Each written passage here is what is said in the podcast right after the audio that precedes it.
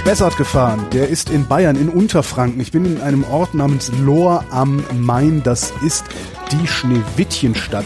Und ich sitze in der Eichenberg-Manufaktur und mir gegenüber sitzen Markus Skrobanek und Fabian Kräser. Guten Tag, die Herren. Servus. Servus. Ähm, was manufakturiert ihr denn hier in der Manufaktur? Wir machen es spannend, ihr merkt schon. So. Ja, wir produzieren unseren Schneewittchen-Gin. Also ihr produziert euren eigenen Gin. Ähm, fangen wir mal mit der Idee an. Wie seid ihr auf die Idee gekommen, selber Gin zu machen? Also Gin ist ja wahnsinnig modern dieser Tage. Das, Das- kommt das daher? Unser ähm, dritter bzw. vierter Kollege, der Stefan, Hm? der hat immer ganz gern Gin getrunken. Der ist irgendwann mal auf diesen Geschmack gekommen und hat sich da immer so eine blaue Flasche gekauft und fand es immer ganz toll. Und ich stand Stand Bombay Sapphire. richtig. Und äh, wir- wir standen immer daneben im Laden und sagten, Stefan, was, was trinkst du da sowas? Das trinkt doch kein Mensch, das ist doch, das geht doch an keinen dran. Ja, und er fand es aber immer ganz toll und hat es gern getrunken und, und Fabi hat eh mal Schnaps gebrannt, also Obstbrände. Und ja, dann ist er wohl mal auf ihn zugekommen und hat ihn gefragt, ja, wie sieht's aus? Können wir auch Gin machen? Und Mhm. er hat er sich schlau gemacht und wollte es halt genauer wissen, wie es mit dem Brennrecht und alles abläuft. Und ja, hat dann gesagt, dass das möglich ist. Und dann kam eins zum anderen, da wir immer zu viert rumgehangen haben und nichts Besseres zu tun hatten, dann Wart ihr wenigstens von der Straße? eben haben wir da schon mal keinen Blödsinn Was heißt du, was, was, was heißt du, hast eh immer schon Obstbrände gemacht? Ja, genau. Es ging also in meiner Kindheit los. Ähm, da war ich nicht viel älter als zehn Jahre und da hat die Oma mich immer eingespannt, der Opa mich immer eingespannt, weil die haben schon seit 1973 die Obstbrennerei Mhm. und machen seitdem auch Obstbrände. Und ähm, die werden ja auch immer älter und irgendwann konnten sie halt alle Tätigkeiten nicht mehr machen. Also wenn es darum ging, irgendwas hochzuheben oder so, haben sie mich halt immer dazugeholt. Ich hatte natürlich immer Besseres zu tun, hatte gar keine Lust drauf. Und irgendwann ähm, ist es halt soweit gewesen, dass sie wirklich fast gar nichts mehr machen konnten und ich dann immer von Anfang bis Ende an so einem Brenntag da sein musste und alles überwachen musste und irgendwann hat es dann auf einmal Spaß gemacht. Also das war dann Das heißt, du hast versehentlich das Brennen gelernt. versehentlich das Brennen gelernt. Ja. Konnte nichts dafür. Ich wurde gezwungen. Das Von Oma und. Opa. Also, Und wie ist da zu eurer Firma gekommen? Also es ist ja das eine zu sagen, komm, wir wir brennen mal ein Schnäpschen. Äh, Aber es ist ja tatsächlich so, dass ihr eine eigene Gin-Marke erfunden habt, den Schneewittchen-Gin. wir haben ja eh immer zusammen wirklich rumgehangen. Also wir kennen uns seit klein auf. Ja. Kindergarten, Jugendfußball, Jugendfeuerwehr, alles Mögliche. Zusammen mehr oder weniger gemacht. Ja, und wir haben schon, schon immer so ein bisschen rumgesponnen, wie wir, keine Ahnung, wie alt wir da waren. Ja, wir machen mal irgendwie, irgendwas müssen wir mal machen, eine eigene Firma, muss man mal sein eigener Boss sein und irgendwie was haben wir uns schon immer ausgemalt. Wir hatten da mal so einen kleinen Raum, wo wir uns immer getroffen haben und Fernseh geglotzt, haben uns irgendwas Abstruses ausgemalt, was wir denn mal machen könnten. Ja, und nachdem der Stefan da auf die Idee kam, da so ein bisschen so den eigenen Gin zu machen, ja, und jeder so ein bisschen seine Begabung damit reingebracht hat, also Fabian die Brennerei, Jonas, der ist ein bisschen zahlenaffin, also der steht total auf Zahlen. Und der Stefan ist so ein bisschen unser Jäger und Sammler, rennt so im Wald rum und sucht eh die Zutaten. Die Botanicals, wie es immer so die schön Botanicals, also ja. Kräuter. Und ich habe äh, in der Schule immer viel gekritzelt. Ja, und dann Ah, du hast diese Grafik gemacht? quasi. Ah. Und ja, dann kam halt eins zum anderen und habe gesagt, ja gut, dann lass uns das mal machen und hatten da irgendwann, ich glaube 2016 irgendwann kurz vor Weihnachten, Oktober, November, Dezember da so ein bisschen angefangen, mal so an dieser Idee da ein bisschen rumzuspielen. Probieren wir halt mal aus, machen wir halt mal, haben wir sonst eh nichts Größeres vor, wir sind ja auf dem Dorf. Ihr hättet auch laufend an der Bushaltestelle rumhängen können. Und ja, so kam eins zum anderen und dann habe ich gesagt, ja gut, dann, dann ziehen wir es jetzt mal durch und dann haben wir natürlich auch irgendwie einen Namen gebraucht und haben uns da viel Gedanken drüber gemacht. Ja, und dann kam eins zum anderen und dann habe ich gesagt, gut, starten wir's. Schneewittchen. Warum habt ihr nicht Schneewittchen genannt, sondern Snow White? Das ist eine gute Frage, die hat uns noch keiner gestellt. Nee, einfach, das ist halt ein bisschen, ja, Gin ist eigentlich sowas, ja, eher britisches, sag ich Mhm. mal. Und ähm, dass es einfach einen internationalen Namen hat, also Snow White. Ich hätte jetzt so gedacht, so, weil Rammstein verkauft sich in Amerika auch super. Ja, Ja, aber wollten, ja, das war jetzt, das war jetzt die, das war jetzt die Wahrheit, was äh, ihr erzählt habt. Wie lautet die Legende? Also heutzutage kannst du ja nicht einfach irgendeine Spirituose machen, ohne irgendwie eine Wahnsinnslegende dazu zu erzählen. Ich erinnere an Monkey 47, der ja Dachbodenfund eines britischen äh, Offiziers, was ich natürlich auch nicht glaube, aber was super klingt. Habt ihr auch so eine Legende? Die, also was heißt Legende? Es besteht schon auf der Wahrheit. Natürlich. Äh, dass wir, wir haben ja viel. Ähm, Wie lauten die alternativen Fakten zu? wir haben äh, ein paar Forsthäuser, wo wir gerne mal eine, eine Wanderung hin unternehmen und viel im Wald unterwegs sind. Und da sind wir halt mal über rein zufällig über so eine Kiste gestolpert und äh, da lag dann so ein Rezept drin von Mhm. den sieben Zwergen, ja, von den sieben Bergen, Die ja nachweislich hier aus der Gegend stammen. die ne? nachweislich auf alternativen Fakten beruht, dass die von hier sind. Ja, und da stand dann so eine Rezeptur drin, wie man Mhm. äh, die Schönheit von Schneewittchen bewahrt. Und ja, das haben wir dann, das Rezept haben wir dann befolgt und sind dann darauf gekommen, dass es ein in einen gläsernen Sarg gehört. Ja. richtig. Wie kommt es, dass ausgerechnet Lohr sich äh, für die Schneewittchenstadt hält? Also es gibt ja auch noch so ein paar andere Orte, die sich für Schneewittchenstädte halten, aber beide winken ab. War das Abwinken jetzt bezogen auf Frag uns nicht, wir haben keine Ahnung oder äh, die anderen sollen's Maul halten? Genau. Letzteres. Na, nach allem, was ich über die Schneewittchenforschung äh, weiß, oder Forschung, aber über, über die Legende weiß, hat sich ja tatsächlich hier irgendwer mal aufgemacht und äh, hat die sieben Zwerge gefunden, ähm, die, das Bergwerk gefunden, die, äh, also, Ja, es ist, ist so grob im Endeffekt erzählt, die ähm, Gebrüder Grimm, die stammen ja aus Hanau. ja. Und Hanau, von Hanau nach Lohr sind es zufälligerweise sieben Bergen. Ja, schon ist mal in Lohr. Dann hatten wir Zack. noch so ein, so ein schönes Schloss, das Schneewittchen-Schloss. Wir hatten ja das früher ähm, viel Glasmanufakturen für, für die Spiegel dementsprechend. Und so kam natürlich eins zum anderen. Das ja, da, da gibt's noch das äh, Fräulein von Erthal, das eben das Vorbild vom Schneewittchen ist. Ähm, und da gibt's dann verschiedene Fakten, die dann auch noch da das deuten, dass es auch wirklich in Lore passiert ist. Zum Beispiel ähm, der kurmainzische Herr, der in Lore in dem Schloss gewohnt hat, der hat auch, äh, ist mit seiner Frau geschieden und hat dann eine neue Frau gehabt und es war Mhm. dann die böse Stiefmutter von Schneewittchen. Also es gibt ganz viele so kleine Sachen, wo dann wo die das dann belegen und 1986 hat das einer gemacht, wo dann exakt rausgefunden hat oder das darauf deutet halt, dass das da genau alles in Lore stattgefunden hat. Genau. Wie ernst kann man das eigentlich nehmen? Also, weil es gibt ja auch diese, wenn man das Quadrat der Basisfläche der Cheops-Pyramide in Relation zur Länge meines Oberrohrs am Fahrrad, dann habe ich genau zweimal den Abstand Erde-Mond. Also es ist mit Abstand die glaubwürdigste Ja. ähm, Geschichte dazu, zu dem Ja. ganzen Thema, ähm, weil es halt am na- naheliegendsten ist. Ja, aber es ist immer noch eine Geschichte, also wir können sie nicht fragen, sie sind leider verstorben. Aber wie es halt immer so ist, ne, die Ja. Gebrüder Grimm, die sind natürlich ach äh, durch die Gegend Ja. gezogen und waren dann mal hier in der Kneipe und mal in der Kneipe und haben dann da und das und das so ein bisschen aufgeschnappt. Also so stelle ich mir das so ein Mhm. bisschen vor, dass die Geschichte dann so ein bisschen so entstanden ist. Die haben wir hier von der Sage gehört und früher ist ja immer viel erzählt und gut ist ja heute genau noch so, aber früher vielleicht noch ein bisschen mehr Märchen Mhm. und äh, da haben die vielleicht hier ein bisschen was aufgeschnappt und da irgend so eine Story oder irgendein Gerücht gehört und das haben die, also schätze ich vielleicht mal dann irgendwie so ein bisschen miteinander verknüpft und Zurück zum Alkohol. Wie brennt man Schnaps? Schnaps jetzt oder Gin?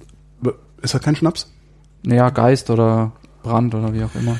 Na, so erstmal grundsätzlich. Gibt's, gibt's da nicht irgendwie so das, die, die Naja, also Basisidee, ich- wie man sowas macht? Genau, ich äh, erhitze eine Maische, also ich erhitze einen Rohstoff und der Alkohol verdampft schneller als Wasser. Mhm. Das machen wir uns halt zu nutzen. Also ich nehme einfach irgendwie, sammle mir aus dem Garten das Fallobst meiner Eltern, also die, die vom Apfelbaum sammle ich zusammen, stampf das einmal durch, lass Ja. es so lange gären, bis ein bisschen Alkohol drin Sehr, ist. sehr vereinfacht gesagt. Genau. Ja, ne, Und äh, ja, mach's, erhitze es halt und dann, weil es schneller verdampft als Wasser, ähm, kann ich es quasi trennen. Die Stoffe, Wasser und Alkohol. wann verdampft der Alkohol?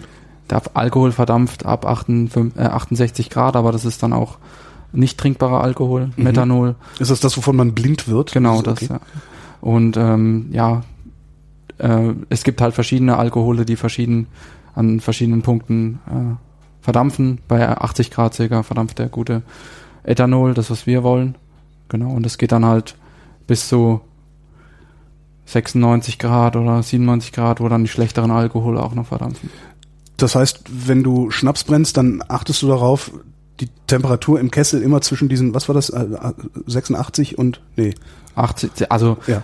man, man fängt halt quasi bei Temperatur von der Maische an und äh, erhitzt dann kurz bevor das Wasser verdampft, weil ich brauche kein Wasser zu verdampfen und zu Mhm. destillieren, weil da kommt ja noch Wasser raus, will der Alkohol gewinnen. Es ist dann quasi ein Prozess, der von Anfang bei, weiß ich nicht, was die Maische hat, 20 Grad Ja. Bis knapp 100 Grad dann geht. Aber woher weißt du, also wie, wie kannst du die schlechten Alkohole von den guten Alkoholen, also von deinem Ethanol trennen? Da gibt's verschiedene Methoden. Man kann das äh, einfach durch, pauschal abtrennen. Man kann es nach Temperatur abtrennen. Oder was wir machen. pauschal? Pauschal. Also ich weiß, so und so viel Alkohol, äh, schlechter Alkohol ist drinne. Dann, wenn ich alles richtig gemacht habe, trenne ich ein Liter vorher weg, zum Beispiel beim Obstbrand. Oder auch je nachdem ist äh, sortenbedingt unterschiedlich. Ähm, trenne ich das einfach ab, pauschal. Also das heißt, du lässt den ersten Liter sozusagen durchlaufen. Genau, durchlaufen und, okay. zum Wegschütten oder zum Einreiben oder wie auch immer. Mhm.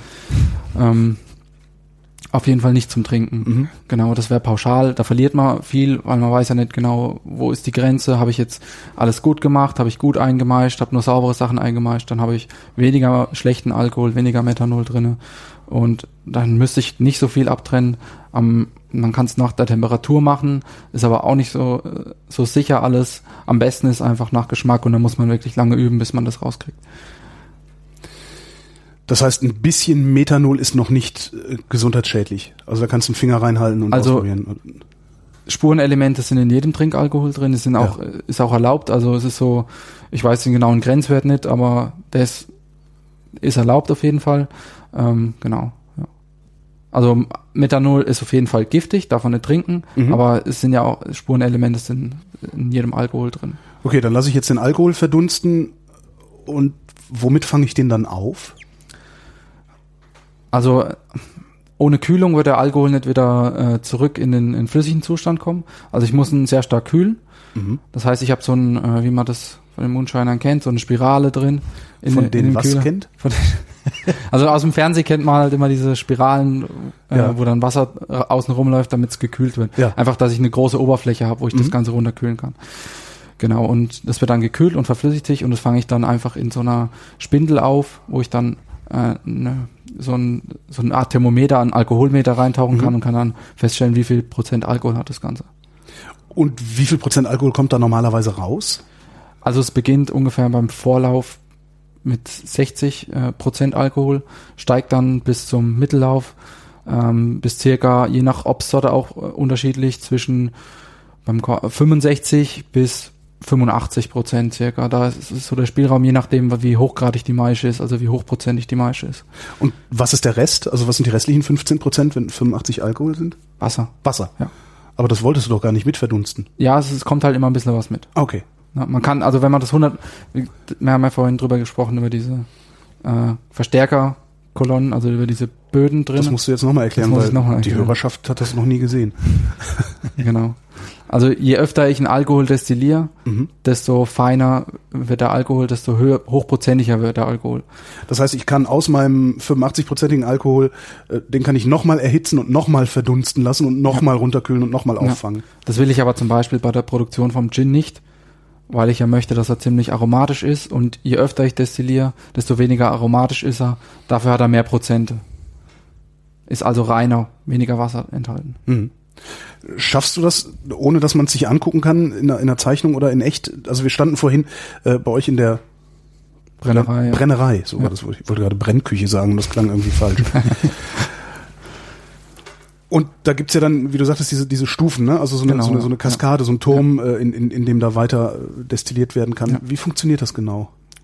Also, Also- mein, mein, mein Dunst, also mein, mein Dunst kommt aus der aus dieser Brennblase raus, wandert dann rüber in diesen Turm, Genau, in den Turm, in die Verstärkerkolonne. Verstärkerkolonne. Genau, so heißt das Ding. Die hat verschiedene, also mehrere Glockenböden drin. Bei Ja. uns in der Anlage sind jetzt drei Stück verbaut. Ähm, dieses Jahr ist es so, dass man auch mehr haben dürfte, durfte. Früher war es so, man durfte auch nur diese drei haben, Mhm. Um eben keinen ganz starken Alkohol herstellen zu können. Das war dann Industriebetrieben vorbehalten, die durften sowas, oder Kornbrennereien, die mussten sowas auch haben. Ähm, genau, und es funktioniert eben so, dass der Alkohol äh, in eine Glocke, also verdampft und steigt in eine Glocke auf und er Mhm. kann am obersten Ende von der Glocke nicht weiter nach oben steigen. Mhm. Und ähm, da immer mehr Dampf nachkommt, an der kalten Glocke will es dann quasi wieder äh, Kondensiert. kondensieren Ja. und tropft außen wieder runter. Ja. Und das, das passiert dann öfter. Also es kann, je nachdem ich, wie oft ich es haben möchte, kann ich es einstellen. Aber wenn der, wenn der wieder runtertropft, wie kriege ich den denn dann wieder, also der ist dann ja flüssig auf einmal. Der Also unter, einmal unter der ersten Glocke ist es flüssig. Ist es flüssig, genau. Der tropft da rein und es dauert halt eine Weile. Mit der Zeit wird es auch heißer und dann verdampft er wieder. Okay, aber dann geht er ja wieder an die Glocke und will wieder runter. Genau. Und irgendwann steigt er halt nicht mehr an eine Glocke, weil die Glocken offen sind oder alle Glocken verbraucht sind. Ah, das heißt, du, du machst dann einen Schieber auf und nee. Nee, nee. Nee, nee. Es sind mehrere Böden im Endeffekt. Von- Ja. Also es ist ein Boden, dann kommt eine Glocke. Ja. Vom Boden äh, verdampft er, Ja. kondensiert an der Glocke und tropft ab. Aber Ja. äh, das ist ja eine Glocke, damit es in der Mitte nicht wieder runtertropft, da wo es hergekommen ist, Ja. sondern da ist dann der nächste Boden. Es tropft Das- außen in den nächsten Boden. Ach so, das heißt, äh, je, je höher ich steige, desto breiter wird der Boden sozusagen, desto schmaler die Gl Nee. Nee. Schwierig zu erklären. Ja, ist schwierig zu erklären. mal ins, Nee, sollst du nicht aufmalen, sondern die Leute, die das hier hören, die können das nur hören. Die, Also, Also- ich versuche es nochmal zu erklären. ja. Also wir haben eine kleine Öffnung, durch Ja. die der ganze Dampf nach oben in den nächsten Boden kommt, in die Glocke.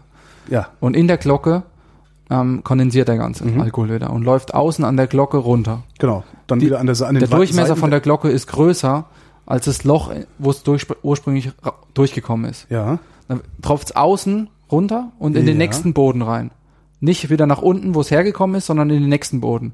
Und da sammelt sich's wieder, bis es heiß genug ist und in den nächsten, in die nächste Glocke reinsteigen kann. Und die ist dann aber auch wieder breiter als der Boden, von dem es kommt. Genau, aber die sind alle gleich groß. Ihr wollt mich doch fertig machen.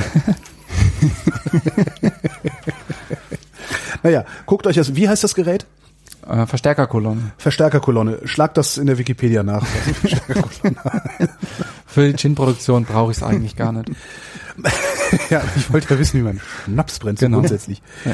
Ähm, so, das, das läuft dann irgendwann, ist es durchkondensiert, läuft dann unten raus und dann hast du deinen Alkohol. Genau, ja. Und dann haben wir Schnaps. Ja, Okay. Dann kommen wir jetzt zum Gin. ja. Jetzt malt ihr es doch auf und jetzt bin ich abgelenkt. Ja. Das ist, Da kommt's das hoch. Ist, hier, Okay, hier also ist es ist auf, also dem, praktisch- auf dem Boden äh, schwimmt's rum. Ja. Wird erhitzt, steigt auf, Ja. kondensiert hier, läuft an der Glockenwand wieder runter. Ja. Ah, stopp, hier Nee, kommst du. da kommt's hoch. So, dann ist es hier, verdampft wieder, steigt hier hoch, Ja. kondensiert an der nächsten Glocke, läuft an dem Glockenrand entlang und tropft auf den nächsten Boden. Das ist wie ein Also praktisch wie ein Pilz. Genau. Im Grunde wie ein Pilz, durch dessen Stiel äh, Ja, der Dampf so hochkommt, oben im Käppchen kondensiert und dann aber rechts, rechts links neben dem Genau. Stiel runterfällt. Genau. Und darüber steht wieder ein Pilz, wo ja wieder durch den durch den äh, Ja, Stiel. Ja, genau. okay, okay, okay. Und äh, ich kann halt entscheiden, ob ich das machen möchte oder ob ich na, komplett einfach durchsteigen und dann habe ich, die, hab ich die Möglichkeit, hier eine Öffnung aufzumachen. Mhm. Also in dem Boden eine Öffnung aufzumachen, dass der Dampf einfach durchsteigt. Da verliere ich dann weniger Aroma sozusagen. Mhm. Zum Gin. Wenn du so eine äh, Kaskadierspiranz, äh, wie hieß das? Verstärkerkolonne, ne? Ja. Genau. wenn, wenn, du so eine, wenn du so eine Verstärkerkolonne nicht für Kaskadierspiranz. Wenn du so eine Verstärkerkolonne nicht für Gin brauchst, wie machst du dann Gin? Also für den Rohstoff von dem Gin brauche ich die auf jeden Fall. Da brauche ich sogar ca. 30 solche äh, Glockenbögen. Du hast aber nur drei. Ich habe aber nur drei, deswegen kaufen wir auch den Rohstoff ein. Mhm. Das äh, schreibt uns das EU-Gesetz auch so vor. Wir dürfen das gar nicht äh, selbst herstellen, weil der so rein sein muss, der Alkohol für den Gin, also 96 Prozent. Und den kann man mit einer kleinen Anlage nicht herstellen, Warum nicht? weil ich äh, den Alkohol nicht so reinmachen kann, damit dass der 96 Prozent hat. Mit so einer Anlage, wie ich es hier habe, kriege ich maximal äh, 85 Volumen. Ja, aber wenn du jetzt noch so zehn so eine Pilze drüber stellen würdest, würdest du das dann hinkriegen? die Anlage dürfe ich nicht bauen, also, Ach so, also nicht, okay. nicht rein, besitzen. rein theoretisch ja. Ja. Theoretisch ja, aber das ist dann das nächste Gesetz davor sozusagen. Genau. Okay. Also die, die anderen großen Gins, bei denen ist im Endeffekt auch genauso. Die müssen den Reinalkohol zukaufen, veredeln den, also setzen an mit den Botanicals und brennen den dann im Endeffekt wieder rein. Mhm. So, du kaufst, äh, du, du kaufst deinen reinen Alkohol zu, aber den musst du dann ja gar nicht mehr brennen. Also der muss ja dann gar nicht mehr durch diese Brennmaschine durch, Mm, durch die Destille. Genau, es gibt verschiedene Verfahren, wie ich Gin herstelle. Mhm. Ähm, das, was wir machen, ist äh, mazerieren, destillieren und Mazerieren. Genau, Mazeration, das ist äh, das Einlegen von Botanicals in Trinkalkohol und Wasser. Mhm. Das nennt man Mazerieren und das ist dann die Mazeration. Äh, Destillation ist das, was wir gerade besprochen hatten. Und Perkulation, das machen wir auch noch. Das ist quasi, wird ein Geistkorb in den Helm integriert und die Alkoholdämpfe nehmen dann quasi nochmal Zutaten, Aromastoffe auf, um das Ganze nochmal intensiver zu machen oder leicht flüchtige Aromen aufzufangen. Ein Geistkorb wird in den Helm integriert. Das ist auch, das auch klingt so ein bisschen so Star Wars mäßig. ähm, der Helm ist was? Der Helm sitzt direkt über der Brennblase. Okay, also unten, unten, das, wo wir eben waren beim Schnaps, unten Maische, äh, Ja. darunter Feuer, das verdampft, darüber ist ein Helm, also eine Glocke letztlich auch wieder. Ja, ist auch wieder eine Glocke. Genau. Okay, und ja, das, das nennt man Helm. genau, Helm. Okay. Und der Geistkorb ist, äh, Das ist einfach ein Kupferkorb, wo äh, Zutaten drin liegen. ja, Zum Beispiel äh, Zutaten mit leicht flüchtigen Aromen, die man Mhm. jetzt nicht unbedingt mit Wacholder äh, im, im Mazerat, was ich gerade beschrieben hat, äh, einlegt, sondern die dann direkt äh, vom Dampf aufgenommen werden und direkt dann schon im Alkohol drin sind. Ihr geht also hin, nehmt den reinen Alkohol, den 96-prozentigen Alkohol, schmeißt da irgendwie Obst und Gemüse rein, lasst das ziehen, Genau. wahrscheinlich eine bestimmte Ja. Zeit lang. Ist das schon Betriebsgeheimnis, wie lange Das das, ist zieht? Betriebsgeheimnis. Okay. Ähm, Also was drin ist, ist wahrscheinlich ein Betriebsgeheimnis. Ja, wir so genaues Betriebsgeheimnis ist nicht, weil wir ja ein paar Zutaten schon am Hand von unserem Etikett lüften. Weil ja, wie gesagt, die, die Okay, Zwerge, den, Schneewittchen ist drin, Zwerge sind drin. ja, und die Zwerge haben ein paar Zutaten in der Hand. Ach, Kock. Ah, wenn man sich das halt besser vorstellen will, dann müsste man jetzt eine Flasche, Flasche von sich haben. Da müssen wir jetzt eine Flasche bestellen. Genau. Ne? Kann man, äh, macht ihr Mail-Order? Ja, kann man die bei Ja, euch wir haben bestellen? Online-Shop. Online. Okay, sehr gut. Okay, der eine Zwerg hat, was ist das, eine Zitrone? Richtig, Was haben wir denn da noch? Da ist noch ein Zwerg, der hat einen Apfel. richtig. Was hat denn der Zwerg da hinten auf seinem Rücken? Ja, das, das, das Hm. ist der Sack mit den geheimen Zutaten. Ah, das. Ja, und da gibt's halt verschiedene Verfahren, wie ich das Ganze mache. Also wie gerade schon beschrieben, äh, Mazeration. Und das, Ähm, das Mazerat heißt das? Genau, das, ja, ja. das destilliert ihr dann nochmal durch genau. und der Dampf steigt dann durch diesen Korb mit noch mehr ja. noch mehr Zutaten. Zutaten. Ja. Drogen oder Botanicals, was man halt so sagt. Ja. Ja, ja, ja. Und was kann man da an Drogen reintun, dass das hinterher auch noch knallt? Alles. Alles. Das knallt so oder so. Keta-Gin. Was, was bei uns auch besonders ist, dass wir zu verschiedenen Zeitpunkten verschiedene Drogen dazugeben. Das heißt, man, man nennt es wirklich Drogen, was Ja.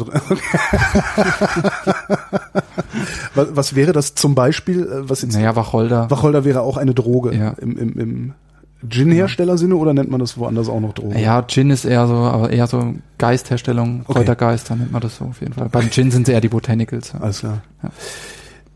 Wie viel verschiedene Zutaten habt ihr?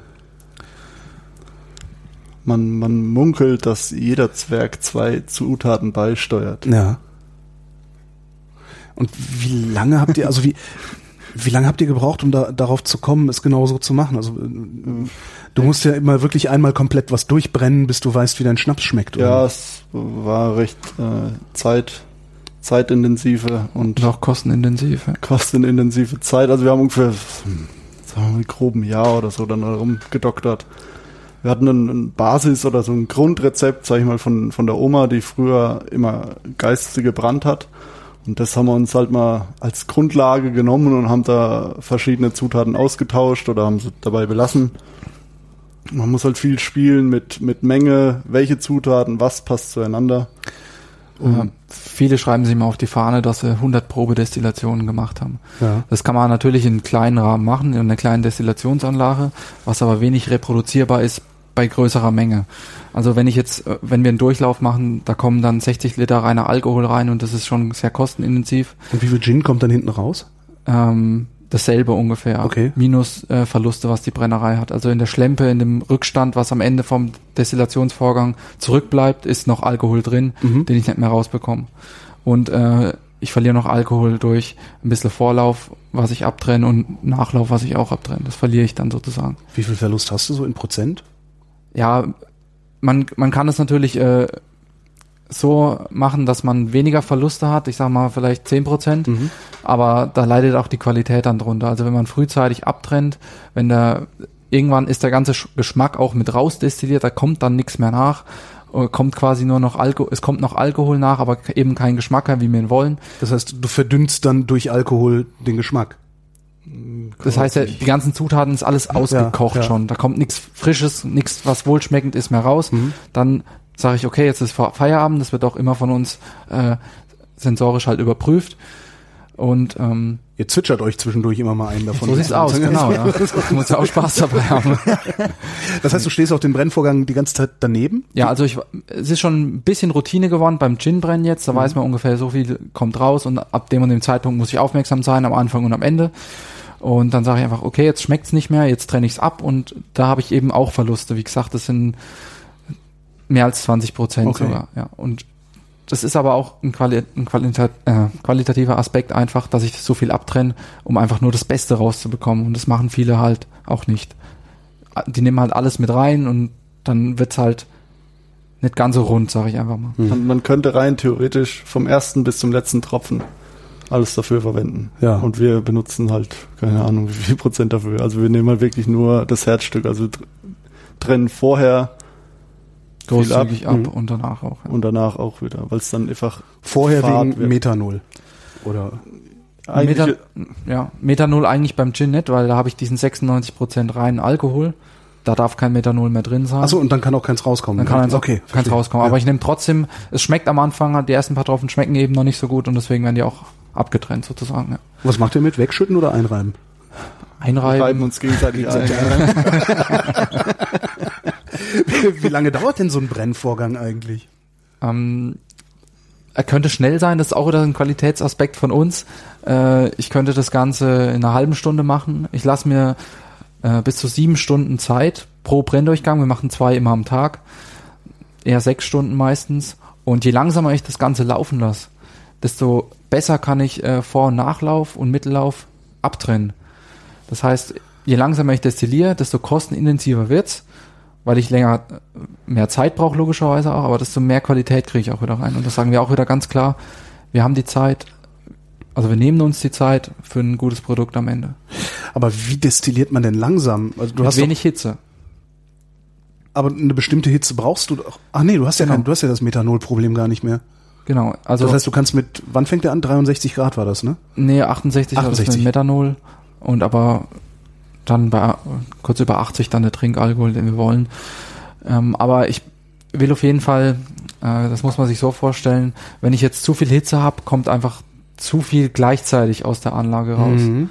Und da sagt man einfach, das, das gibt zu viel Schärfe, wenn er zu schnell rausläuft. Da muss man sich vorstellen, dass dann ähm, andere Alkohole mit rausgesch oder Öle mit rausgezogen werden, weil das einfach zu viel gleichzeitig, man muss das schön langsam viel Zeit dafür haben.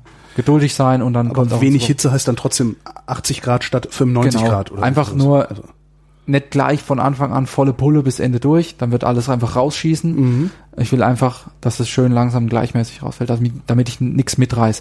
Wenn ich zum Beispiel auch am Anfang das zu heiß mache, dann wird mir auch die Maische überkochen und wird dann quasi, das soll man ja vermeiden, dass die dann mit rauskommt am Ende ins Destillat. Das passiert bei unserer Anlage nicht, aber das könnte passieren, wenn man zu schnell oder zu Mhm. heiß das Ganze macht. Ja. Also schön langsam anfangen zu befeuern und dann bei Genau. geringer Hitze brodeln lassen.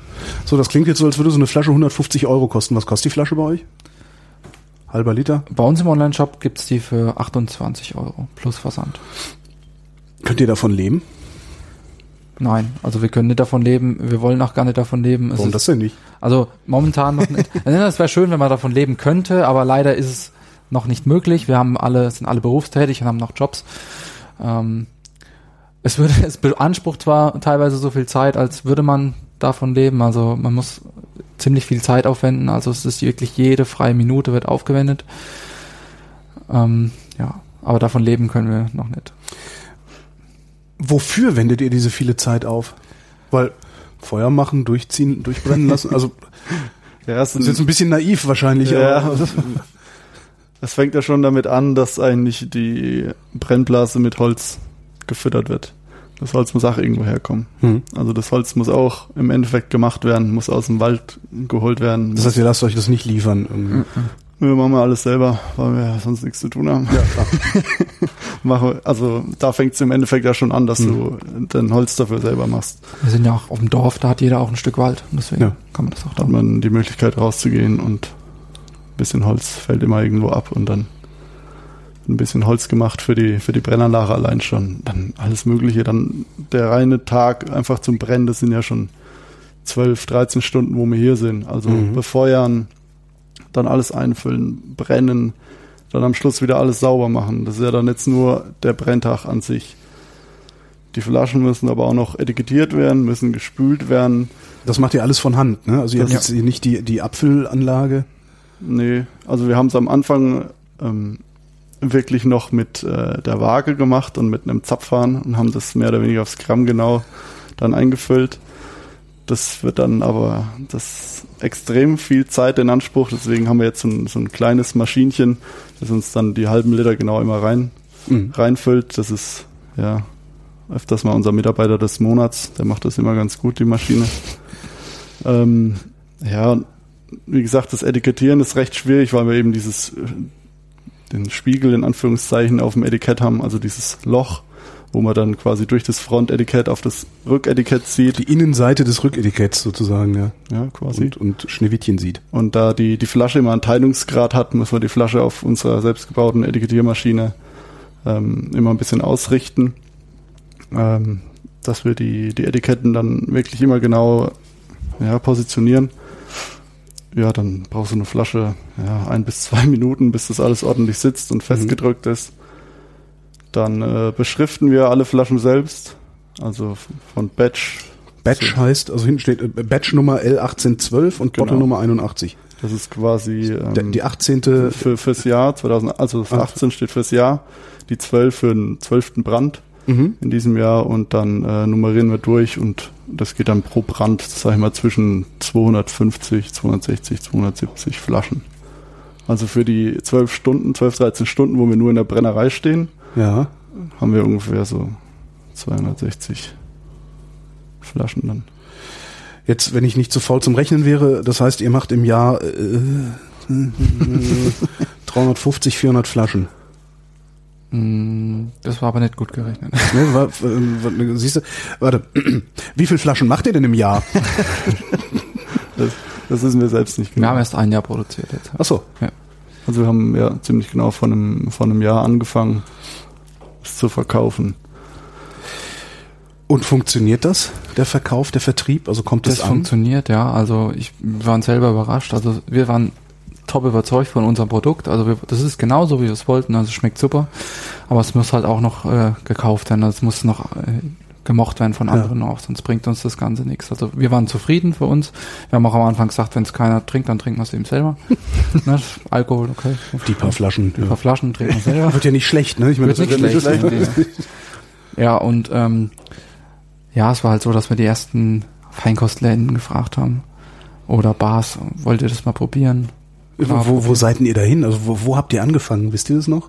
Äh, Lohr direkt so Ja. äh, zuerst mal so in die, in die Läden rein und das mal auf die Theke gestellt. Und Ja. da waren wir aber noch total am Anfang, da haben wir unser Etikett auf dem Drucker ausgedruckt. Also da war das, hat das Sah auch es noch noch keine so Heißfolie und kein ja. Gold und Mhm. noch nichts gehabt. Also das war einfach nur schwarz-weiß und haben es den Leuten einfach nur mal hingestellt, damit die wissen, in welche Richtung wir gehen. Mhm.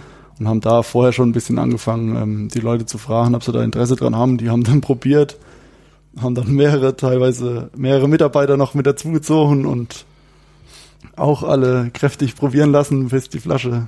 Leer war und dann Ja. gesagt, nee, ist nichts für uns. Die waren Ja. eigentlich, am Anfang waren wir selbst überrascht. Wir sind in jeden Laden reingegangen, haben gesagt, ihr habt ihr nicht Bock, wollt ihr mal probieren? Und alles so, "Hm, ja, schmeckt geil, sieht geil aus. Nehmen wir. Also, es ging leichter teilweise als gedacht. das erste, wo es als erstes äh, quasi die Leute probiert haben, mal Dorffeste. Da haben wir es quasi getestet im Dorf. Also, ja gut, ein Schnaps für Lau äh, auf dem Dorffest. nee, also, es hat, also viele kannten es einfach nicht. Aha. Ne, was, was ist Gin oder Gin Tonic, wie man es üblicherweise trinkt. Ähm, und da haben wir das dort probieren lassen. Die Leute waren alle begeistert und gesagt, "Ah, das ist, schmeckt nicht wie so ein Fuselalkohol. Das schmeckt nach wirklich was und es ist nicht scharf oder ist nicht unangenehm im Mixgetränk oder wie auch immer. Ähm, und ja, das waren so die ersten positiven Erfahrungen dann, nachdem wir es für gut befunden hatten. Und die, die Feinkostläden, Bars oder auch Einzelhandelsmärkte, die, die haben uns das teilweise auch aus den Händen gerissen, also die wollten es unbedingt. Ähm, Wie kommt's? Auch wahrscheinlich auch, weil es eine regionale Idee ist, oder? Regionale Idee ja. kommt super, das muss ich jetzt noch überregional beweisen. Ähm, ich denke, dass es klappt. Also da, wo wir es verkaufen, da verkauft es auch gut. Ja. Wie weit äh, in die Überregionalität verkauft ihr? Also ganz Deutschland. Ganz Deutschland mittlerweile. Ja. Das also, heißt, selbst in Berlin kann ich mir den kaufen? In Berlin kann man kaufen, allerdings in einem Laden jetzt. Also wir sind jetzt in Berlin in den ja. zehn Läden oder wie auch immer. Äh, wir sind halt quer durch Deutschland, sag ich mal, überall vertreten. Jetzt haben wir einen Laden, Berlin, ja. München. Am Bodensee, äh, im Ruhrgebiet haben wir zwei Läden, Frankfurt, Wiesbaden. Aber wie kommt ihr da hin? Seid ihr dann da einfach mal hingefahren? Kommen wir mal ein Wochenende in Berlin und gehen mal in die Bars und stellen den, so. den hin? So oder? Ja, also genau, ja. entweder so, dass wir viel als mal unterwegs sind oder einer ist im Urlaub und fährt da mal irgendwo hin und dann geht er da mal rein und fragt, habt ihr nicht Interesse? Ich war letzte Woche auf einer Fortbildung von der Arbeit mhm. und da bin ich halt dann nach meiner Fortbildung halt dann in den Laden reingegangen, habe die Flasche auf den Tisch gestellt, habe gesagt, habt ihr Interesse dran? Wir kommen da und daher und dann ist nachgefragt worden, ja, es sieht ganz cool aus und haben sie mal probiert und ich gesagt, ja, schickt uns was zu, kein Problem. Also es ist schon ganz gut. Viel kam auch durch den, durch den Fernsehbeitrag vom Bayerischen Rundfunk hm. im Heimatrauschen. Da sind wir dann auch viel angeschrieben worden, wo, wo dann die Leute gefragt haben, äh, ich würde es gerne in meinem, in meinem Laden nehmen. Also ein Münchner Bäcker zum Beispiel. Der Richard. Der, der Richard. Ja. der, der hat eine Konditorei, eine Bäckerei. Ja.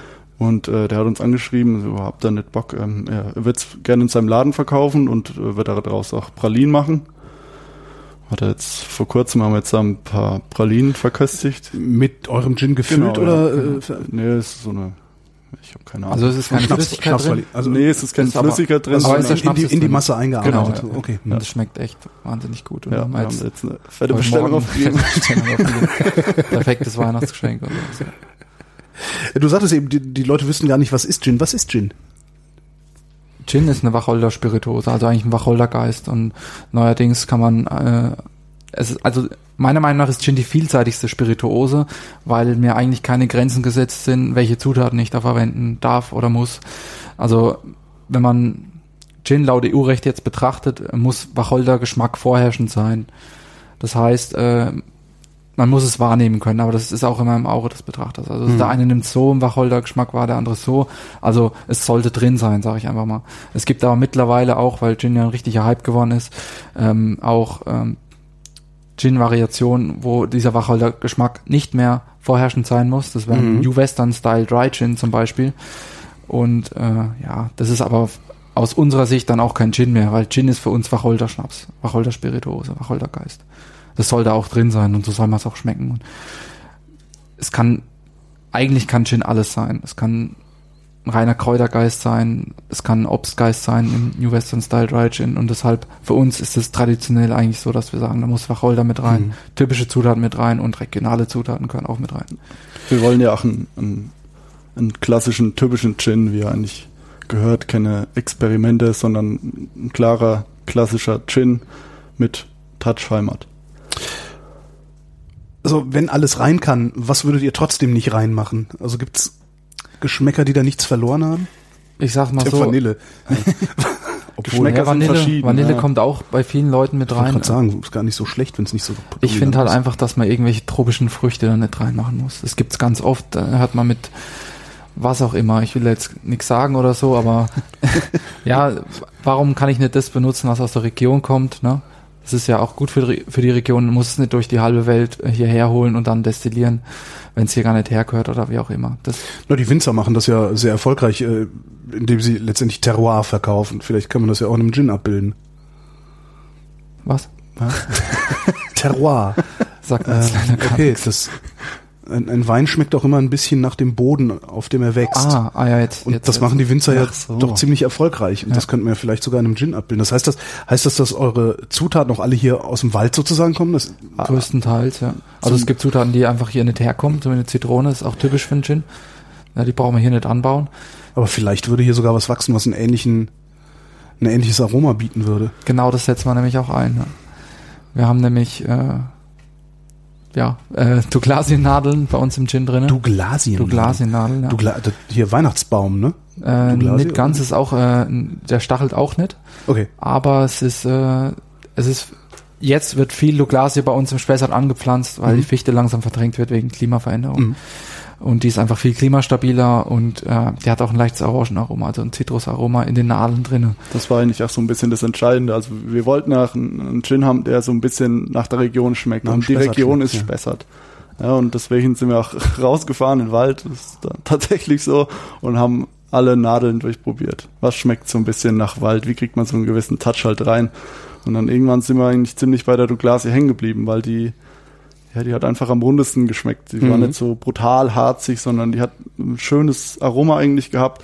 Und hinterher war so ein kleiner, so, so ein kleiner Touch Orange. Und dieses Orange passt natürlich auch zur, also äh, Zitrusfrucht passt Ja. natürlich auch zur Zitrone. Ja. Und daher hatten wir eigentlich so ein stimmiges Gefüge und dann war eigentlich die Douglasie für uns. Ach, hat gestimmt. Aber ihr seid jetzt auch auf Gedeih und Verderb an dieses Rezept gebunden, ne? Obwohl, wenn euch was Besseres, was anderes einfällt, macht ihr einfach eine zweite Ja, Linie. Können wir, können wir einen anderen machen. Hier. Also wir hatten auch schon öfter mal drüber nachgedacht, ob wir nicht ähm, eine Sonderedition oder sowas wir machen. Wir hatten auch ganz am Anfang eigentlich auch mal die Idee, das Schneewittchen und die böse Stiefmutter zu machen. Ja. Mit einer schwarzen Flasche. für, für und- jeden Zwerg noch ist- irgendwie eine Edition Ja. machen. Wer weiß. Wer weiß, vielleicht Wer gibt's ja da auch irgendwie wann was. ähm, New Western Dry Style Dry Gin. Style, das New Western Style Dry Gin. Wie kriegt man Gin trocken? Also, oder, oder, was ist der Unterschied zwischen einem trockenen und einem nicht trockenen Gin? Also ähm, da gibt's auch wieder äh, das EU-Recht, das vorschreibt, äh, ich habe meinen Distill Gin, meinen London Gin, meinen Old Tom Gin und äh, Dry Gins äh, dürfen einfach keinen Alkohol haben, die sind ziemlich trocken, äh, kein, kein Zucker, sorry. Die dürfen äh, pro Liter fertig, fertiges Erzeugnis maximal 0,1 Gramm Zucker drin haben. Also dürfen nicht gesüßt sein. Ich wollte gerade fragen, wo kommt der Zucker her? Wo kommt der Zucker her, ja? Der kommt am Ende rein, oder? Bei uns kommt sicherlich 0,0% Zucker Ja. rein. Ne? Beim Old Tom Gin oder wie auch immer, da gibt's noch andere.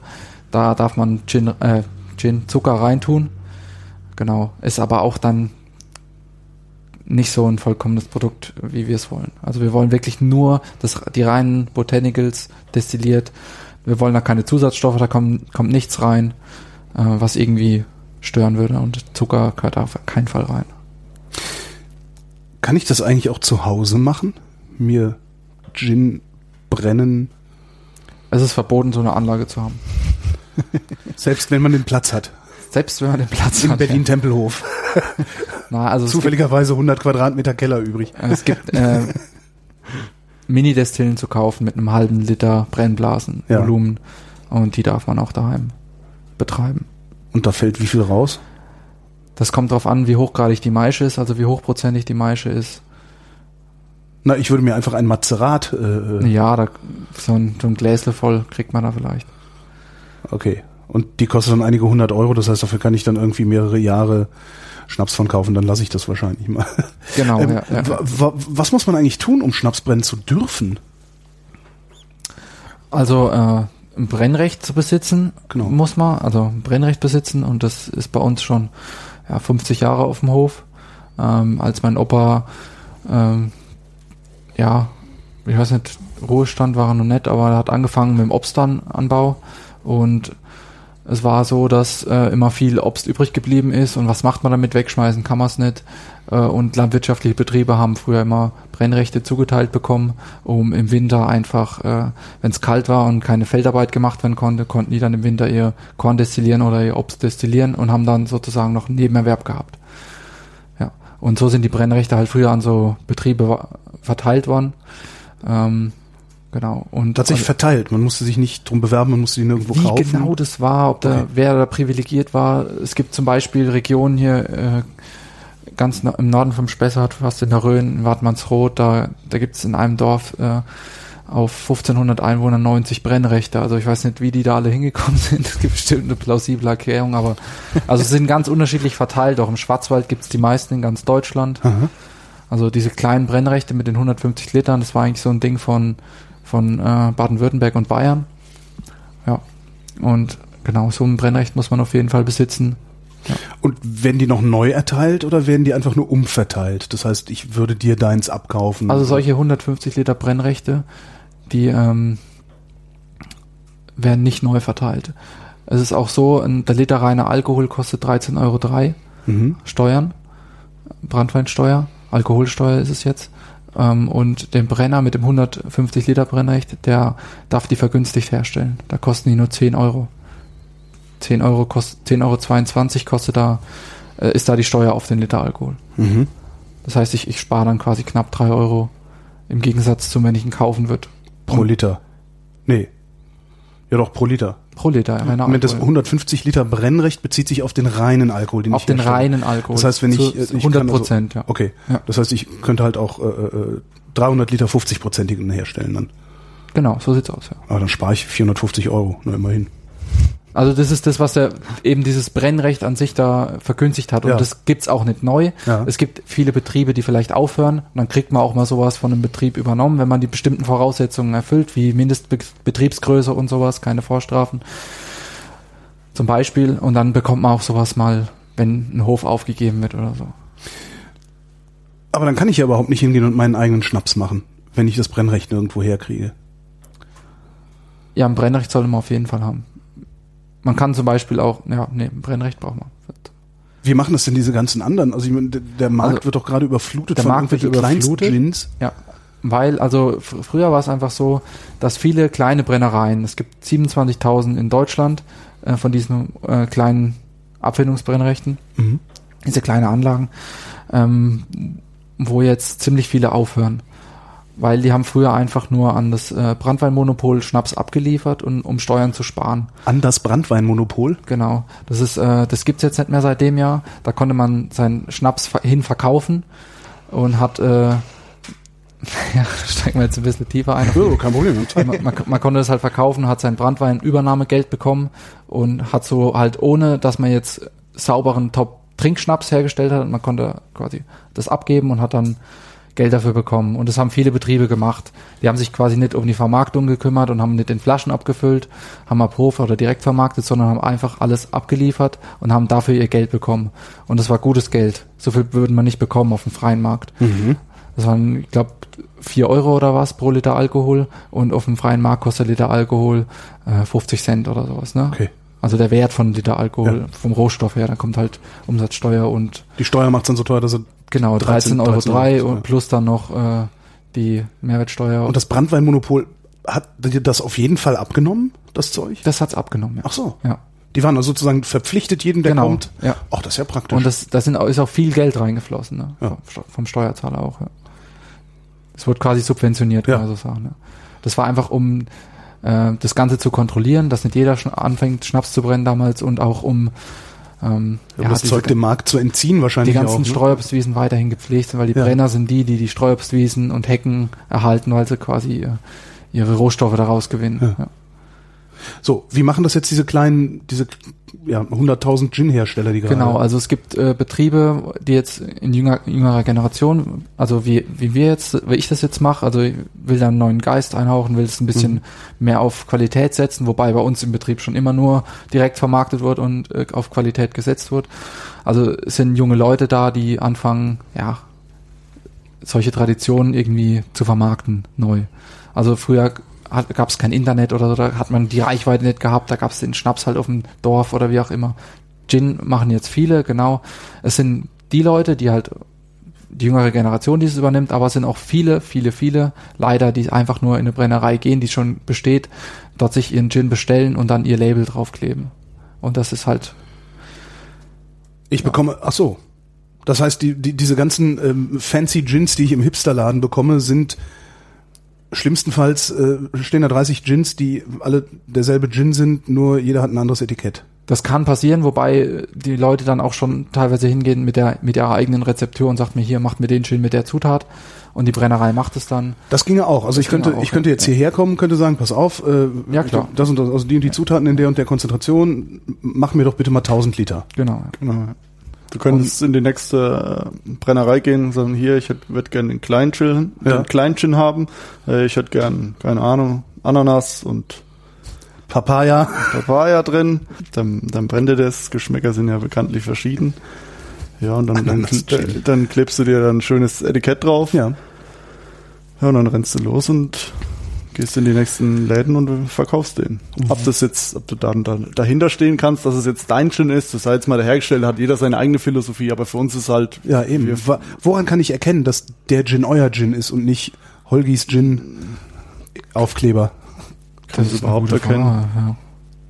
Ich weiß es kann nicht. man das erkennen? Also das ist, glaube ich, schwierig. Da musst du halt auf einer Messe dahinter stehen und uns den Leuten erzählen oder auf der Webseite bei uns lesen, aber da steht da jetzt nicht drauf. Das haben Aber da kann da steht jeder das kann ich auf meine Webseite ja genauso schreiben. ne? Genau, das ist ja, äh, hier steht auf der Flasche gebrannt in kleinen Chargen und handgemacht im Spessart. Aber wer das letztendlich macht, das steht ja da nicht drauf. Aber Ja. bei uns ist wirklich alles in Handarbeit und von uns selber gemacht. Und das war auch wichtig. Und wir haben gesagt, nicht, wir, wir gehen zu, einer, zu irgendjemand hin und sagen, bring mir den Gin und ich verkaufe ihn dafür für viel mehr Geld. Ne? Das sind auch meistens die teureren Gins, die dann äh, über 35 Euro, 40 oder bis zu 100 Euro kosten. Die machen die meistens gar nicht selber. Und das finde ich einfach nicht, nicht richtig. Dass das, was der Brennmeister eigentlich kann, das Handwerk, äh, wird dann quasi verkauft und ja, hat damit eigentlich, äh, der Brennmeister hat natürlich auch was davon, wenn er den macht, aber den kennt dann niemand sozusagen. Und das war uns einfach wichtig, dass bei uns alles in einer Hand passiert und nicht, nicht wir die irgendwo anders abfüllen lassen oder was auch immer. Wir machen wirklich jeden einzelnen Schritt selber. Wir machen nur das Glas nicht selber, so ungefähr. Das wird noch, Uh. Und die Korken, die werden vermutlich auch dazu ja, gekauft. die, genau, aus Portugal, ja. ähm, was trinke ich denn zum Gin? Klassisch Gin Tonic. Welches Tonicwasser? Das ist ja, ne? also Ähm, ja, Schleppes ist ja irgendwie, das darf man ja nicht mehr Ja, kaufen. Ne?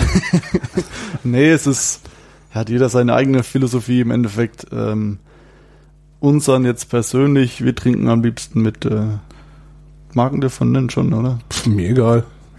Also unseren Snow White Gin trinken wir am liebsten mit äh, Thomas Henry. Habt ihr da Einfach- tatsächlich auch, äh, was weiß ich, 30 Tonics Wir haben uns durchprobiert? da mal, Ja, ja, 30 waren es, aber mittlerweile gibt es so viel Gins wie Tonics. Ja. Tonics wie Gins, also es gibt Unmengen und da muss wirklich jeder auch selber rausfinden, was ihm genau schmeckt. Manche sind ein bisschen bitterer, viele, die jetzt neu kommen, sind viel süßer, also Mhm. überhaupt nicht mehr so bitter. Da muss einfach jeder für sich selber rausfinden, was er möchte. Viele mögen den bitteren Geschmack nicht, dann nehme ich halt einen Tonic, das ein bisschen süßer ist oder wie auch immer. In, in Österreich, da gibt's so eine versteckte Bar, die ist im Keller, die hat auch ein, steht im Guinness Stoll 1930. ja, quasi. Und ähm, die steht im Guinness-Buch, weil sie die meiste Gin-Auswahl haben. Und Mhm. da gehst du rein und die, ähm, du sagst, ich, hätt, ich würde gerne das Tonic nehmen und die empfehlen dir dann einen Gin dazu. Also sowas. Das klingt falsch, aber ja. Also ich würde immer von der Spirituose ausgehen und dann. auch. Ja, das ist aber, ja. vermutlich auch möglich, aber das kannst du ja drehen und wenden, wie du willst. Aber im Endeffekt ganz klassisch einfach Snow White Gin Pur. pur. Bei Zimmertemperatur. Als, bei Zimmertemperatur oder als eben als Gin Tonic einfach Mhm. Gin, Eiswürfel, Scheibe Zitrone, Tonic drauf. Dann mach doch mal auf hier, hat doch Zimmertemperatur. Ja, gern. Ähm, woher kommt das eigentlich, dass Gin so einen Hype erlebt gerade? Ähm, ich glaube, es ist einerseits äh, Monkey Chin geschuldet, weil die halt Stimmt, das waren die ersten, die so eine Legende verkauft Genau, haben. Ja. das waren die ersten, die wirklich das Storytelling äh, super gemacht haben. Ja. Ähm, hatten natürlich viel Kapital dahinter. Also das war schon mal sehr gut, dass die das gemacht haben. Also dass die genug Kapital auf jeden Fall hatten. Das war der Originalkorken, das, also super. ähm, ähm, ja, also deshalb erlebt Gin Hype, weil es halt gut schmeckt auch, sehr vielseitig ist. Also es ist eigentlich für jeden Geschmack was dabei. Der eine sagt, ich mag keinen Gin, aber dann magst du vielleicht den Gin. Ja. Ne, also es ist für jeden was dabei.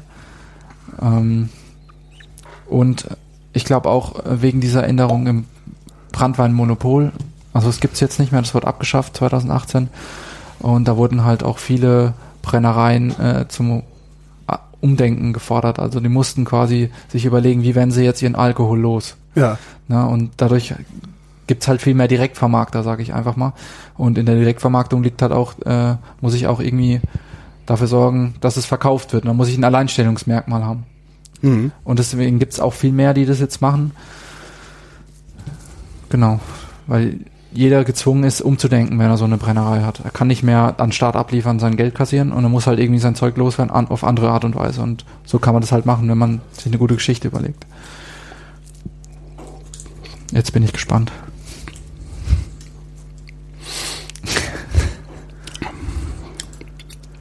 Sehr lecker.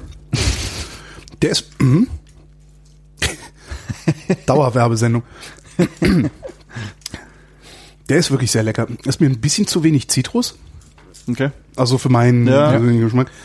Aber mm, Soll der, der, der Wacholder soll klar im Vordergrund stehen. sehr intensiv. Also jetzt nicht, nicht intensiv vom, vom, vom, vom Schnapsschmerz, wie nennt man das? Also dass, dass es so brennt im Mund, sondern geschmacklich sehr Das intensiv. erreichen wir eben dadurch auch, dass man so langsam brennt. Da kriegt man diesen Schnapfdampf, den Diesen Fusel, ne? Genau, den kriegt man da einfach äh, ein bisschen raus. Man kann den ruhig auch, äh, wenn man den mal gemischt trinkt, kann man den nach 50-50 oder so trinken. Man hat nie das Gefühl, dass man jetzt man verzieht das Gesicht nicht so, wie wenn man irgendwo in der Kneipe sitzt und, und kippt sich da mal irgendwie einen kurzen hinter die Binde, sondern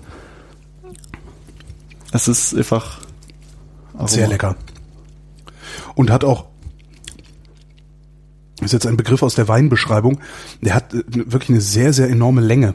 Also der, der, der Geschmack verschwindet nicht so schnell. Das ist, Ja. das ist schon anders. Also da habt ihr irgendwas anders gemacht, ja. Das ist zum Beispiel auch, wenn ich jetzt Kaltextraktion mache, da verflüchtigt sich das Ganze auch schneller. Kaltextraktion Das ist das, äh, wenn ich halt das Ganze nicht destilliere. Das ist, wenn ich nur die Zutaten reinlege und dann wird das Ganze nicht so intensiv und lang anhaltend. Also ich kaufe mir den, den Alkohol, den 96-prozentigen, schmeiß da mein Obst rein. Genau, und zieh's und filtern das, äh, filtert das alles wieder raus, also Truppstoffe, Feststoffe und sowas. Dann habe ich auch eine klare Flüssigkeit. Und dann gieße ich so lange mit Wasser auf, bis ich 50% Alkohol habe und sag, hier ist Gin. Genau, ja. ja. Gibt auch aber Baukästen, die man so Ja. kaufen kann. Also mach deinen eigenen Gin und dann schmeißt halt da was rein und dann, ja. filterst das gerade wieder raus und dann hast du Wie filtert man denn da eigentlich, also wie filtert man denn da? Klar, das grobe Zeug ist mir klar, aber so, Ja, so, so. grobes ist gar nichts drin. Also es Ja, doch, ist, doch. Also Ja, beim ja, klar, Mazerat, also ja. Wacholder, Ja. genau. Bei Mazerat, ne? Oder was meinst du jetzt? Naja, ich, ich nehme meinen Alkohol, ich schmeiß da mein Obst und mein Gemüse Ja, rein. genau. Gemüse. Und dann, ja, irgendwann filter ich das wieder raus, also was weiß ich, mit einem Sieb oder einem Kaffeefilter oder sonst wie. Nee, Äh, nee, das bleibt beim Brennen mit drin. Also er meint jetzt nur, ich brenn's ja nicht. Ja. Ich, wenn er es jetzt selbst macht. ich meine jetzt meinen mein so. selbstgemachten. Und da habe ich ja dann auch irgendwie so Schwebstoffe noch drin und sowas. Wie kriege ich die da wieder raus? Äh, das möchte ich gar nicht. Äh, Schwebstoffe nicht, aber so, schon diese ähm, Trübung auf jeden Trübung, Fall. ja. ja. Wie, wie man das genau rauskriegt, das interessiert mich ehrlich gesagt gar nicht, weil sowas mache ich nicht. ne? äh, man kriegt zum Beispiel, ja, Geschmack kriegt man raus. Ich, ich weiß es, muss ich ehrlich zugeben, äh, weiß ich nicht, wie man alles wieder rauskriegt. Es geht auf jeden Fall, weil es wird ja auch so, ist ja auch so üblich in der Industrie. Aber wie man das genau macht, das sollen die wissen. Okay, worüber wir noch gar nicht gesprochen haben, ist das Etikett. Wie kommt ihr auf die Idee, das so zu machen? Und vor allen Dingen, wer ist das Schneewittchen da hinten? Die sieht nicht, die sieht modern aus. Sieht modern aus, ja. Hm? Sieht aus wie Ähm. eine, die ich mal in Leipzig auf dem WGT gesehen habe. Also äh, die äh, das Schneewittchen in der Flasche, das existiert vermutlich so gar nicht. Das ist jetzt frei aus meinem Kopf weg irgendwie so dahin hingekritzelt. Hingekritzelt. Bist du von Beruf Grafiker oder warum? Ich schaff, äh, ich sitze eigentlich nur im Büro in der Gießerei. Das heißt, du hast Zeit genug, um Grafiken zu machen. genau, ja.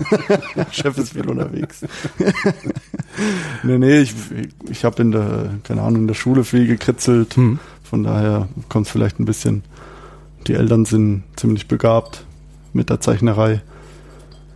Von daher. Okay, versuchen wir es mal zu beschreiben. Also ich habe ein Etikett, ich habe ein Frontetikett. Snow White, da ist in der Mitte ein Loch. So, und um dieses Loch drumherum ist ein, ja, so ein goldener Rahmen wie bei so einem Genau. barocken Spiegel. Genau. Also, Das soll quasi der Schneewittchenspiegel sein aus dem, aus dem Märchen. so dass ich durch die Flasche durchgucken kann, aufs, Genau. auf die Innenseite des Rücketiketts. Da ist dann Schneewittchen abgebildet, wie sie im Wald steht. Und Achtung, Meta, eine Flasche Schneewittchen-Gin in der Hand hält. Ihre eigene. Wie lange habt ihr gebraucht, um auf die Idee für dieses Etikett zu kommen? Also wir haben, das war eigentlich die erste Idee, die wir hatten, äh, das Etikett so zu gestalten. Also wir haben so ein Büchler aufgeschlagen, haben da, der Markus hat da angefangen reinzukritzeln, hat gesagt, Markus, mach mal ein Schneewittchen oder mach mal so eine Raute oder wie auch immer. Flaschenform haben wir dann noch gar nicht gewusst. Und da wirklich am ersten Abend ist schon diese Form entstanden, dass wir gesagt haben, wir wollen so eine Raute vorne drauf haben, mit Spiegel innen drin. Und wir wollen irgendwas mit, mit Durchguckeffekt haben, auf rückseitig bedruckt irgendwas oder wie auch immer das möglich ist. Keine Ahnung. Wussten wir selber nicht, wie das Ja, am, funktioniert. am Anfang war es eigentlich mehr so, eigentlich hauptsächlich so das Schneewittchen. ähm, dass man dann klar durch den Spiegel sehen sollte. Erst einmal überlegt, ob man vorne den Spiegel dann wirklich so wie eine, eine Spiegelfläche macht, dass man sich dann quasi selbst im Spiegel sieht und man das Schneewittchen ist, aber dann kam uns eigentlich die Idee, dass man doch durch die Flasche durchschauen kann und dass man dann vielleicht noch ein bisschen mehr entdecken kann, wenn man sich ein bisschen mit der Flasche beschäftigt. Mhm. Also hinten rechts die Brennerei, wo ein kleiner Zwerg gerade eine Leiter hochsteigt. Genau, ja. Füllt quasi das Mazerat in den Brennkessel ein. Also jeder Zwerg hat da so ein bisschen was zu tun. Ja. Bis auf der eine, der, der ist ja ein bisschen am Schlafen. Der hat ein bisschen zu viel. Der hat ein bisschen gerochen. Und vor allen Dingen hat das Frontetikett auch eine Rückseite, fällt mir gerade auf. Das ist nämlich eine Mauer. Richtig. Also wir haben versucht, in dem Etikett so viel wie möglich auch Elemente aus der Heimat äh, mit einzubringen. Fängt vorne beim Gin-Schild an. Das ist im Endeffekt das äh, Türklingelschild von der Brennerei, wo wir hier sind, beziehungsweise von der von der Großmutter das, das Klingelschild. Das hier unten, das, das genau, genau mhm. ja. Dann ähm, der Spiegel, also die Wand, an der der Spiegel hängt, ist unten äh, das Tor von der von der Scheune von der Brennerei. Aha. Dann ist das Ganze umrahmt ähm, mit einer Verzierung. Also mein Vater bzw. mein Großvater ist äh, Hufschmiedemeister gewesen.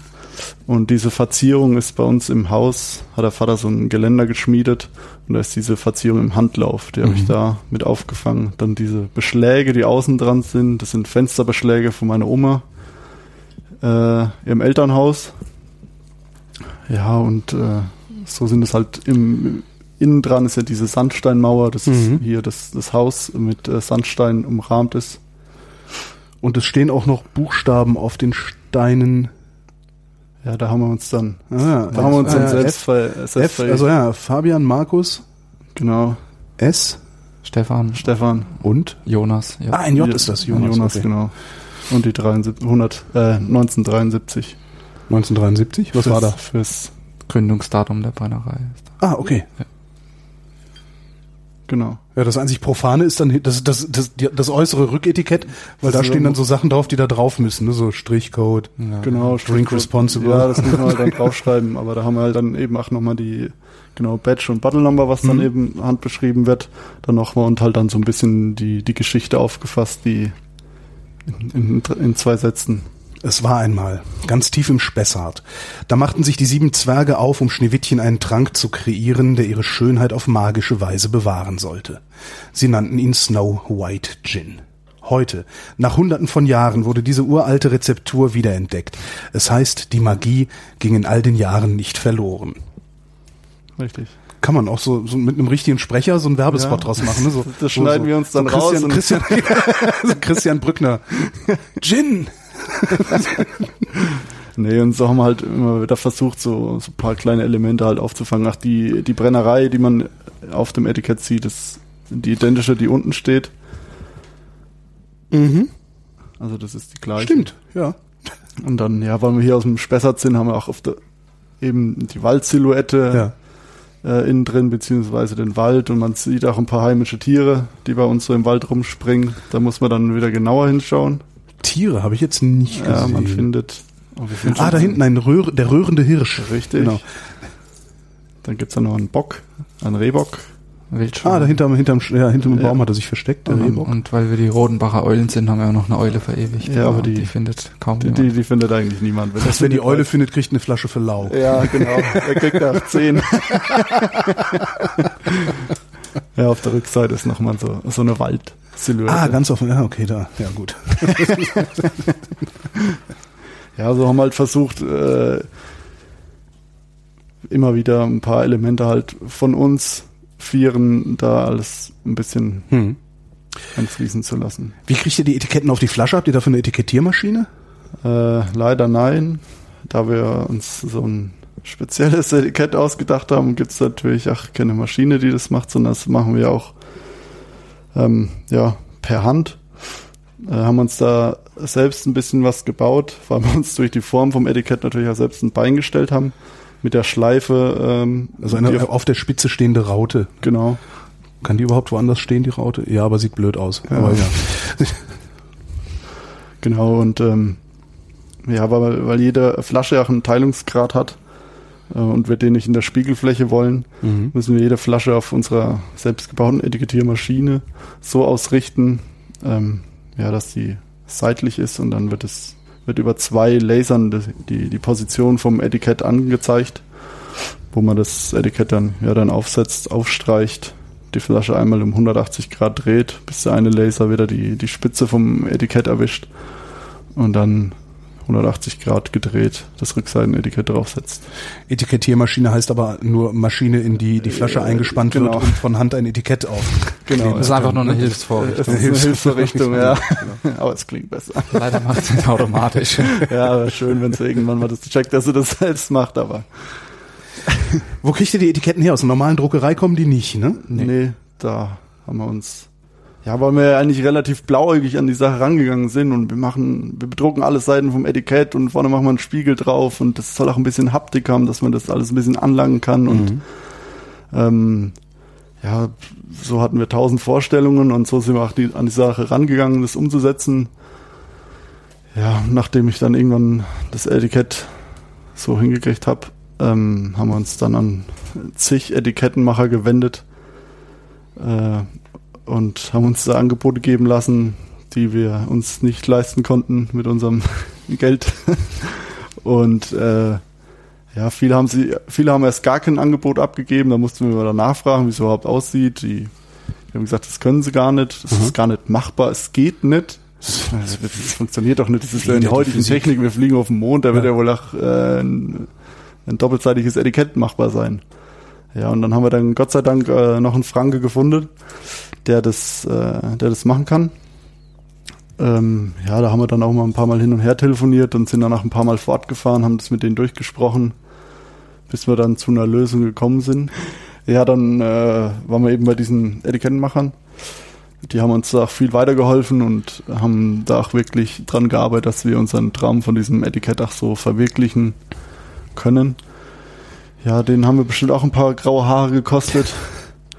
Und ja, so sind wir dann nach einer schweren Geburt dann doch zu einer guten Geburt dann gekommen und haben es dann da so hinbekommen, wie es jetzt aussieht. Wo du gerade sagtest, für euer Geld, wie viel habt ihr eigentlich investiert? also irgendwo mit müsst ihr ja mal angefangen haben. Ich sag mal so, äh, um alles, 50.000 Euro bräuchte man schon, aber wir hatten halt das Glück, dass wir Equipment und sowas hätten. Also die, die, die, die Destille unten. Die Anlage, die ganzen äh, Behälter, Edelstahlbehälter zum Lagern und sowas, Räumlichkeiten oder so. Das war halt das Glück bei uns jetzt, dass wir das alles vor Ort hatten. Ähm, ansonsten hätten wir es auch gar nicht angefangen, sagen wir es mal so. Ich hätte jetzt aber gedacht, dass so eine, so eine Destille teurer ist als 50.000 Euro. Na, man kriegt sie schon ab, ja, so 20.000 Euro kriegt man schon welche. Also sind eigentlich bezahlbar, kann man sagen, ja.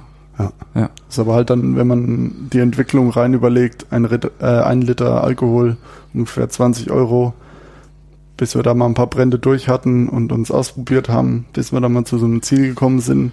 Dann noch die Etiketten in einem guten vierstelligen Bereich, plus die Flaschen, plus die Korken. Das heißt, ihr habt schon alle eure Ersparnisse dann. Äh, ja, das ist nett, aber das, das, das ist nett, aber da wir ja zu 14 ja. Ja konnten wir das auch äh, ganz gut stemmen. Ich meine, ob man jetzt, keine Ahnung, ob man jetzt eine super tolle Anlage fürs Auto kaufen oder ja, das kann sich jeder ausrechnen, der Liter Alkohol, wenn der 18 Euro kostet, dass das eine sehr große Summe ist, die man dann erstmal in Vorkasse gehen muss. Ja. ja klar, ich meine, die Flaschen musst du kaufen, die, die Korken musst du kaufen, die Aufkleber, das kriegst du ja alles nicht in Kommission, sondern genau. Nee, nee, ja Korken kosten, weiß ich nicht, 3000 Euro Rechnung, ja. dann Flaschen auch nochmal so viel und das Gute ist eigentlich, dass wir uns bei den Botanicals an sich Geld sparen können, weil wir es quasi direkt hier haben.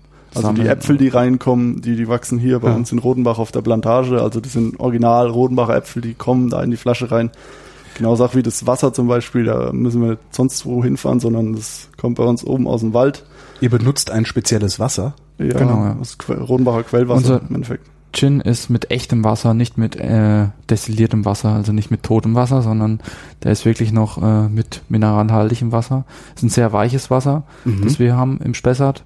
Ähm, das hat weniger als vier Grad deutsche Härte. Ähm, ja, und das ist, das muss so weich sein, sonst können wir es nicht benutzen, sonst wird der Gin trüb. Und äh, das war uns wichtig, dass wir. Mir äh, war bisher gar nicht klar, dass das dann mit, mit destilliertem Wasser verdünnt wird. Äh, muss es eigentlich sein, dass, um, also wenn das zu kalkhaltig ist oder zu mineralhaltig, dann ähm, wird sich das äh, nicht richtig mit dem äh, Alkohol verbinden. Also das würde ausflocken Ja, oder ja. trüb werden. Und weil wir so gutes Wasser haben, können wir das benutzen. Also so weiches ja. Quellwasser. Das ist eigentlich auch ganz, ganz schöne Sache. Ja. Ja. Müsst ihr die Botanicals zukaufen oder geht ihr die einfach sammeln? Hier wie wir jetzt sammeln, so ein Großteil, also ich sag mal so, so 80, 90 Prozent kommt von hier direkt, also vom, vom Prozentanteil, was wir alles reingeben. Wacholder, Zitrone müssen wir zukaufen, weil es weil es bei uns in der wächst, Qualität so nicht wächst. Das Hm. muss man leider zukaufen, aber sonst auch die Nadeln von der Douglasie, da gehen wir raus Ja. und holen aus dem eigenen Wald. Echt Wacholder wächst hier kein ordentlicher? Wo kommt auch guter Wacholder her dann? Ja, Also es wächst hier schon, also bei uns jetzt nicht, aber auf der anderen Mainseite, auf der fränkischen Platte, da wächst schon. Hm. Aber halt, äh, ja, die Sträucher können auch nicht uns, also kannst nicht einfach irgendwie, Nicht genü- die geben, nicht- also die bekommen nicht genügend Sonne, also musst also du schon die den südländischen schmecken Raum anders gehen. da. Ah, okay. Nicht so intensiv auf jeden Ah. Fall. ja. Also es wäre schon die Möglichkeit da, aber ich meine, so in der Landschaft jetzt einfach da ein bisschen zu plündern, ich weiß nicht, ob das das Richtige wäre. Wir, wir brauchen ja auch das ein oder andere Gramm, von Ja. daher. Ja. Wenn ihr noch nicht davon leben könnt, wollt ihr davon dann irgendwann mal leben können? Also legt es auf Expansion an Ab- oder reicht es euch einfach nur den für euch geilsten Gin? Die, die, die? Grundidee bei uns war ja eigentlich mal, wir machen mal was eigenes, was dann irgendwo im Laden steht. Das ist bestimmt mega cool, wenn man sein eigenes Produkt im Laden stehen hat. Da geht man da rein in den E-Sender oder in den Rewe oder weiß der Geier wo und da steht dann sein eigenes Produkt, was man selbst mit den eigenen Händen hergestellt hat. Das steht dann da einfach da im Regal, wo dann die, die Großen stehen, keine Ahnung. Ja. Das ist dann, das war eigentlich das, was wir eigentlich so ziemlich cool fanden irgendwie. Man kann seinen Kumpel sagen, geh doch mal in E-Sender und kaufen wir doch mal von, von meinem eigenen Gin. Weißt du, das ist, das hat dann schon irgendwie, ja, dann stolz gemacht, irgendwie so daran zu denken. Ja, und ähm, ja, das hat sich so, so nach der Zeit alles so ein bisschen so entwickelt und immer weiter und gehen wir mal noch in den Laden und da ist doch noch ein Laden und hier ist doch noch eine große Stadt, da können wir doch hier mal noch fragen und so hat sich das jetzt immer weiterentwickelt. Cool ist natürlich, oder ist der Traum, schätze ich mir von jedem, dass er mal irgendwann sein eigener Boss ist. Aber wir- arbeiten uns jetzt irgendwo so ein bisschen durch die Gegend und dann schauen wir mal, wo wir rauskommen. Mal abgesehen davon, äh, dass das ein wirklich gutes Produkt ist und man weiß ja auch nicht, was jetzt in Zukunft ist, ob das jetzt ähm, so bleibt mit dem Gin-Hype oder vielleicht in drei Jahren oder zwei Jahren oder wann auch immer. Jemand, alle Leute sagen, sie wollen das nicht mehr und dann wird man ja nichts mehr verkaufen. Hm. Also es wäre, ist es uns jetzt auf jeden Fall zu riskant, aber wir können ja sowieso noch nicht davon leben. Also Kriegt ihr denn eure ganze Produ Produktion verkauft auch? ja. Ja, Also wir sind regelmäßig am Nachproduzieren, Also- aber so wirklich einen Vorlauf, ja, haben wir aus Zeitgründen noch gar nicht so, so wirklich gehabt. Also ja. ja Also es funktioniert, der Verkauf funktioniert ganz gut. Ja. Zufriedenstellend. Ja. doch. Natürlich, um davon leben zu können, müssen, müssen wir noch ein paar Gin-Trinker finden, die auf handgemachte Spirituosen abfahren dann. Ja. Vielleicht haben wir hier ja ein paar gefunden jetzt damit. Fabian Kreser und Markus Skrobanek, vielen Dank. Bitteschön. Haben wir gerne gemacht.